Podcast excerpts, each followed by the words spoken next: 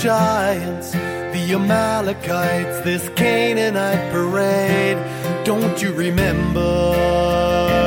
Don't you know your stories, oh Israel?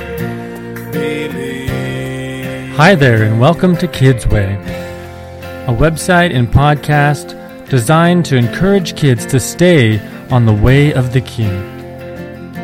Today, we are starting the story of Dave the Shepherd Boy. And I want to give a special thanks to Mr. Jamie Soles for allowing us to use his wonderful music for the podcast. Please check out the link on the website, or you can find Jamie at soulmusic.ca. That's S O L music.ca. Thanks so much for joining us today. We hope you're encouraged and blessed by today's story.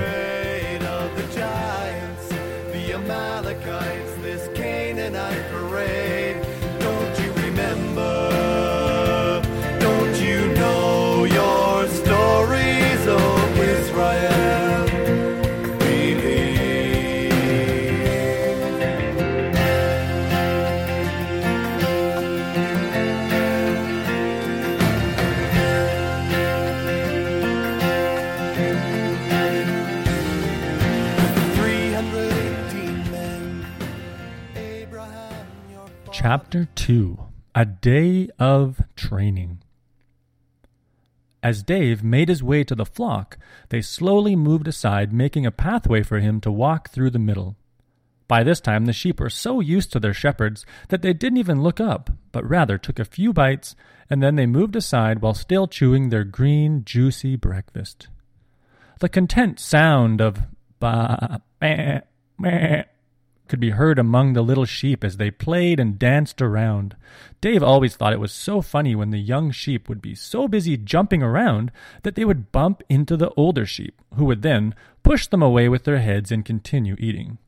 The older sheep never really seemed to be interested in playing with the young ones, but they ate like they might not see another blade of grass for weeks to come.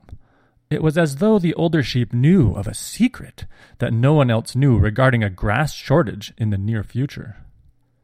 Dave counted as he went through the herd 34, 35, 36, 37, 38. The twins make it 40, plus Little Prancer is 41, 42, 43, 44, 45, 46, 47, 48, 49, 49. There should be 50, David said. As he looked around, he could see a round white object just on the horizon, and he had to look twice because it looked like it was moving. But suddenly David realized what it was. Curly, David yelled out. What are you doing? David jogged over to where Curly was and couldn't believe what he had done. Somehow, Curly had managed to wedge himself into what appeared to be a fox den or something. Curly's rear end was sticking up in the air and it was jumping from side to side. He was stuck. David set down his staff and tried to pull on Curly's back legs, but it didn't seem to help. He stood back and took the sight in again and couldn't help but laugh at the situation. And while it was funny, he knew that if left like this, Curly would die. Dave really didn't want to call his brothers over because it would only confirm that he was too little to care for the sheep on his own. But it was too late. Eli must have noticed the commotion and came over to see what was going on. He laughed when he saw Curly and said, Oh, Curly, why must you always get yourself into the strangest places? Eli looked at David and said, Well, little brother, what do you think? What is a shepherd to do in this situation? David said, I did try to pull him out by the back feet, but it seems he has wedged his horns into the foxhole. I'm sure we could pull him out altogether, but I know that doesn't work if I'm here by myself. That's right, said Eli. While it is nice to have help, we must also be thinking of the day when these things happen and we're out here all alone. Well, because you're new at this, I suppose I can help you out a bit. Eli took a rope off his shoulder as he said, A rope is often your best friend out here, next to your sling. Make sure you always have one close by. And without missing a beat, Eli wrapped the rope around the back end of Curly and then asked, Okay, now you should know this one. What is the best knot to use in this situation and why? David thought for a moment and said, Uh, it's Dad's trusty bowline because it is a knot that will not come untied and at the same time not tighten up and cut off the blood to Curly's back legs. Not to mention, it's easier to untie. Eli smiled and said, Ten out of ten, little brother. Now let's see you tie it. David knew this knot well, for he had just spent an entire afternoon practicing on a post outside the house. He could do it in the dark if he had to. David looped the right side of the rope, poked the left end through the loop, went around the rope and back through the loop. He then pulled it tight, making the perfect figure eight that the knot was named after. Okay, said Eli. Now, here is the fun part. Eli proceeded to take the rope and wrap it around a nearby tree trunk. As he worked, he said, You don't want to make too many wraps, or you won't be able to tighten the slack in the rope. One is usually about right to help you hold the weight of the sheep and still have the ability to pull. Then Eli did something David had not seen. With his shepherd's staff, he created a lever of sorts, placing the staff against the tree trunk horizontally. He then wrapped the rope around the end of the staff, and then he gently and firmly pulled the opposite end of the staff, and the rope began to slowly move around the trunk of the tree like a giant tree snake. You try, Eli said. And so David came over and helped adjust the rope for the second pull. It's always better to use a lever in your favor when you can, said Eli. You'll wear yourself out otherwise. Not to mention, you can move a lot more weight with a good lever. Very cool, said David as he began to pull the staff back. He was surprised at how easily he could pull the rope. And as he watched, he could see Curly slowly inching back out of the hole. Of course, he was upset about the whole situation and was baaing and grunting to make sure everyone was aware of his disapproval. Dave and Eli both laughed at how silly Curly looked. But all of a sudden, he burst back out of the hole and tried to run off as though he was the victim. But the rope around his hind legs quickly tightened, and if it wasn't for the staff holding the end from slipping, he might have ran off with the rope. After a few hard tugs, he gave up and waited for the shepherds to release him. He has had the rope around him enough times to know the drill by now. Eli walked over and said, Curly, you just don't seem to learn. One of these days you're going to walk right off a cliff, and we won't even get to eat you. Oh, I couldn't eat Curly anyways, said Dave. He's like one of the family. Ha, said Eli.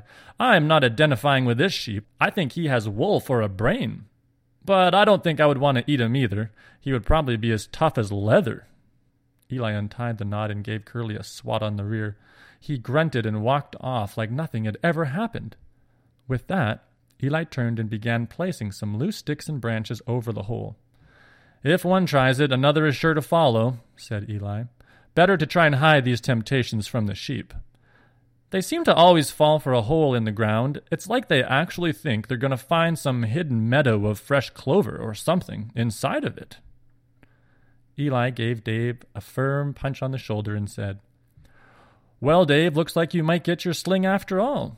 Well, I didn't expect you to know the rope trick. You did a great job with the knot. Thanks, said Dave. Do you think I could give your sling a try? Well, I suppose, said Eli. While Eli may have not admitted it, he did enjoy having a younger brother to teach, just as his father had taught him. He continued One of the most important things with a sling is uh, selecting the right rock. If it's too flat, it will be impossible to aim with as it will curve off to one side or the other, or it might dive up or down. And if the rock is round but too large, you will lose a lot of range. I usually find one about the size of a robin's egg. David knew that size well. He had spent many hours searching for bird nests and then hoping to drop a worm or two into the baby's mouth. Some of his friends liked to knock them down, but Dave would rather watch them and help the mummy bird feed the babies. But many times he would find a nest full of eggs waiting to hatch. Dave scanned the ground, but was not able to find any at first glance. Oh, very rarely will you find a good stone in the middle of a field, said Eli. The best place to go is down to the water's edge.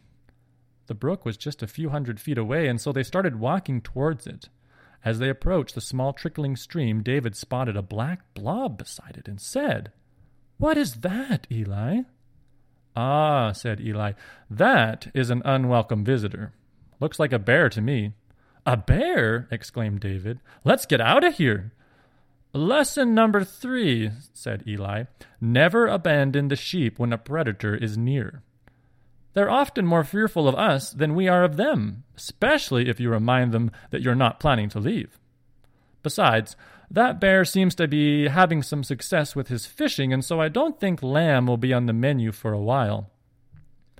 We'll make sure he knows we are here so that we don't surprise him and risk an attack. But always make sure to stop and look for cubs. If she has little ones, she'll be three times more likely to charge us in order to protect her babies.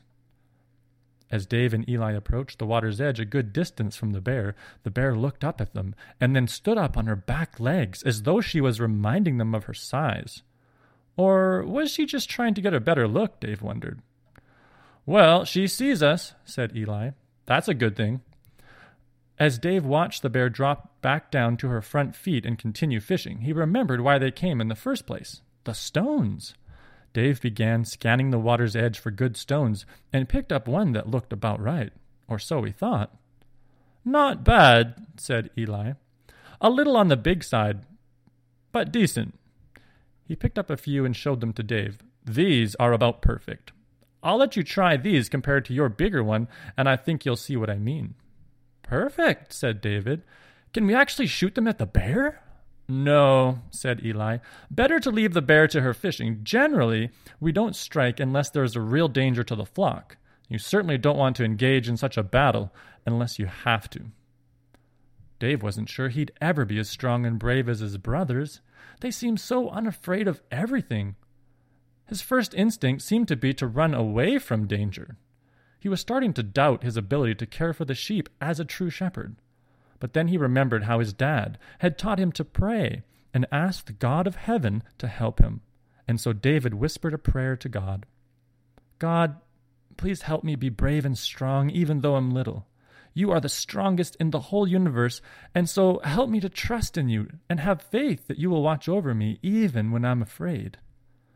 David soon forgot about the fear and doubt that was rising up in his heart, and he was instead filled with a song of praise to God.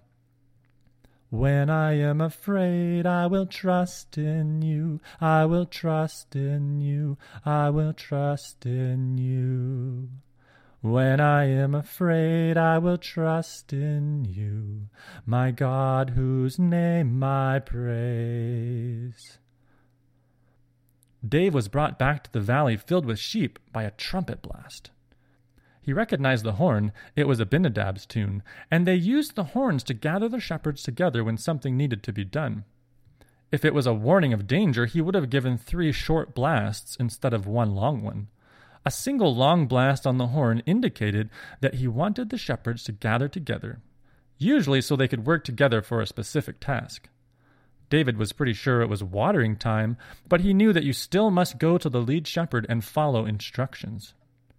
David also had a horn. He was not very good at blowing it. It was something that he had tried to practice. It was hard to make his lips tight enough, and also blow hard enough to get the horn to make its note. When he blew the horn, it sounded more like a dying rabbit than anything. But once in a while he would get it to work properly. He knew that learning to use the horn quickly and clearly was an important part of being a shepherd. But even Abinadab couldn't blow his horn well until he was eleven, or so that's what his father said. So David didn't feel too much pressure to learn immediately, but it would be nice to be able to do it well a year before Abinadab could have. Well, said Eli, I guess our sling practice will have to wait. We better get back and see what Abe wants and so Dave put some of his rocks into his pouch and they started walking back to the fire. As they gathered together, it was as Dave thought. It was time to lead the sheep down to the brook for a drink. What about the bear? David blurted out. What bear? said Abinadab. The one that Eli and I saw fishing earlier, said David. Well, Abinadab responded eagerly, I guess we'll get to do a bit of target practice on a living target today. Or, jumped in Eli, we could just move down river a few hundred feet and keep an eye on her. I've got a lot of rocks, said David excitedly. They're no bigger than a robin's egg. Perfect, said Eli. How about you give me a handful? As they prepared their packs and picked up their staffs, they started circling around the flock. The sheep, having done this a thousand times before, knew instantly what to do, and they were getting thirsty anyways. They started following Abinadab as he went out in front and began to call the sheep to himself.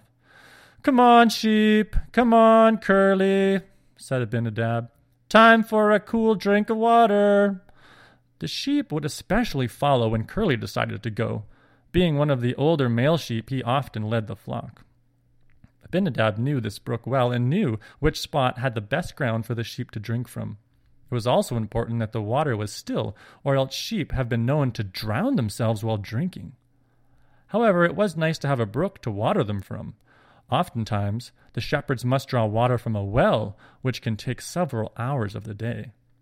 Not to mention, it seems that sheep are thirstier when you have to pack water for them.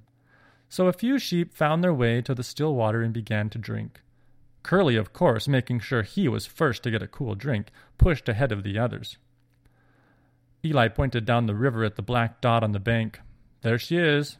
Looks like she's content to have fish today. Thank the Lord for that, said David. I'd rather not get into a fight with a bear on my first day. Well, said Eli, you wouldn't ever forget it. Or, said David, I could just spray you with water and remember it that way. As David spoke, he splashed his staff against the flowing stream and sent a spray of water towards Eli. But the sudden movement startled one of the sheep, and she lunged into the water. No sooner did the sheep lunge into the water did she also tip over in the brook and began flailing around. Eli and Abe jumped in and pulled the sheep up by the thick wool. Together they dragged the water saturated sheep to the edge of the brook and carefully pushed it onto the dry ground. The sheep coughed and spluttered and soon was calm enough to stand on its own and breathe normally again. It looked like a giant, soggy cotton ball with water dripping off its body. Dave froze with embarrassment. He knew it was his fault and that he should have known to keep calm at the edge of the water while the sheep were drinking. Thankfully, his brothers didn't say too much. They knew that Dave was fully aware of his mistake and didn't need to have it explained further. Well, said Eli, if you don't make a few mistakes, you're probably not learning anything. I'm sorry, said David. I guess that means I won't get my sling tonight at supper, huh? No harm done, said Abe, as he smacked Dave on the back. Have you heard what Shem did on his first day? I don't think so, said David. What happened? I promise I won't make fun of him for it. Well, said Eli, it could have been worse. We were watering our sheep at a well, and there were also some other shepherds from the family of Nathaniel there. Things were already tense as they were saying that we should dig our own well because that one was dug by their grandfather. But we knew there had already been an agreement that we would use it and then also give them access to some of our wells. Father was trying to keep things calm and prevent a fight from breaking out, and just as it looked like he was making progress, Shem decided to start practicing his sling and he accidentally let his sling strap go too soon, and the rock went flying behind him, hitting one of the sons of Nathaniel right in the stomach. And just as the man he'd hit was about to pounce on me, father scooped up a lamb and passed it to the son of Nathaniel, saying, uh, By way of apology. And the man let out a deep breath and snatched the lamb from father. We quickly finished up the watering and parted ways, while we all knew it was an accident, Shem still had to cut firewood for a week straight. Wow, said David. I can see why no one has brought that up at the supper table. Poor Shem. Needless to say, said Eli, make sure you have lots of space when you practice that sling of yours. Uh, that is, once you get it. And with that, Eli put a rock in his sling, pointed at a tree on the other side of the brook, began to swing his sling around and around and let the rock fly. The rock bounced off the tree with a thump and splashed back into the brook. Nice shot, said Abe. Well, let's get these sheep to the back of the line so the others can drink. and they gently shuffled the sheep around so that everyone got a drink of water. After the sheep finished drinking, they slowly began to move them back to the meadow for some rest and so that they could eat their lunch. Suddenly, they spotted a rabbit munching on some grass up ahead. Abe put up his hand to get everyone to stop. He put a stone in his sling and let it fly. It hit the rabbit right on the head, and the fuzzy little animal fell over instantly. Looks like rabbit for lunch, said Abe proudly. Now that is some fine work with the sling, remarked Eli as he smacked him on the back. I'll get some firewood, said David as he darted ahead. He could feel his stomach growl as his thoughts turned towards food. The sheep scattered a bit as they reached the meadow and began to lay down and chew their cud. Sheep are one of those unique animals that eat their food and then chew it later. Dave always thought they looked so funny when they chewed their cud, like their bottom jaw might actually fall off from going up and down in a circular sort of way. After glancing back over to where the brook was and seeing no sign of the big bear, Dave began picking up bits of dried grass and wood to feed the fire. As he returned to the place where Shem had made the fire the night before, Eli already had some coals revived and a small flame licking up the dry grass he had placed on top. Abe had made short work of cleaning the rabbit and was busy getting it onto a roasting stick. Dave laid the wood down for Eli to use and then took a cool drink from his water pouch and sighed a sigh of contentment. Lying down on the grass for a moment, he then remembered his harp. He reached over and pulled it out and strummed a little tune.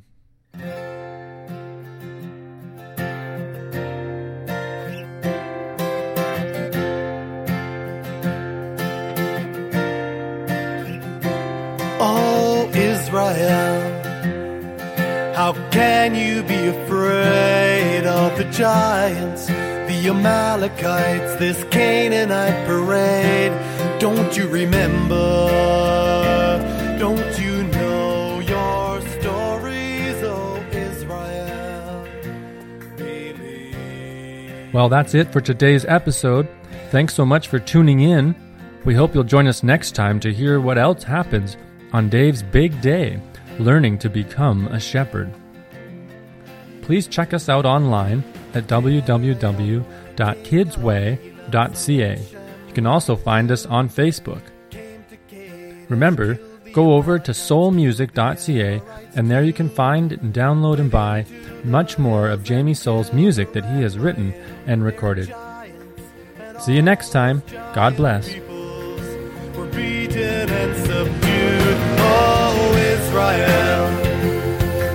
how can you?